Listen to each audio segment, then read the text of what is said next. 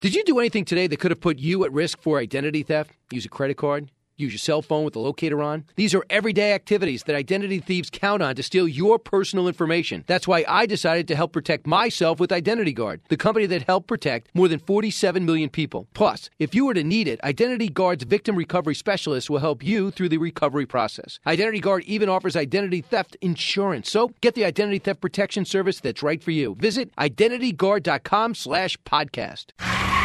Fox in the fast lane. With five races to go before the playoffs, the Monster Energy Cup Series turns left and right this weekend for the I Love New York 355 at the Glen. Kyle Busch comes to the road course after finally getting his first win of the season at Pocono as he trails Martin Truex Jr. and Kyle Larson in the point standings. We normally tend to fly behind under the radar most times, but um, you know, it's not one that I that I need to go out and beat our chest to say that. Meantime, Erik Jones and the number 77 team being hit with an L1 penalty this week after a rear suspension violation, deducting 25 cup points from Jones in the standings, and new rules coming to NASCAR just in time for Sunday's race, including the overtime line being pushed to the start finish line at all tracks. NASCAR Senior Vice President of Competition Scott Miller explains to SiriusXM NASCAR Radio. As opposed to some random location at each track would enhance the fan experience. This will make the procedure for overtime similar to the green white checkered restart rules. Fox in the Fast Lane, I'm Matt Napolitano, Fox News.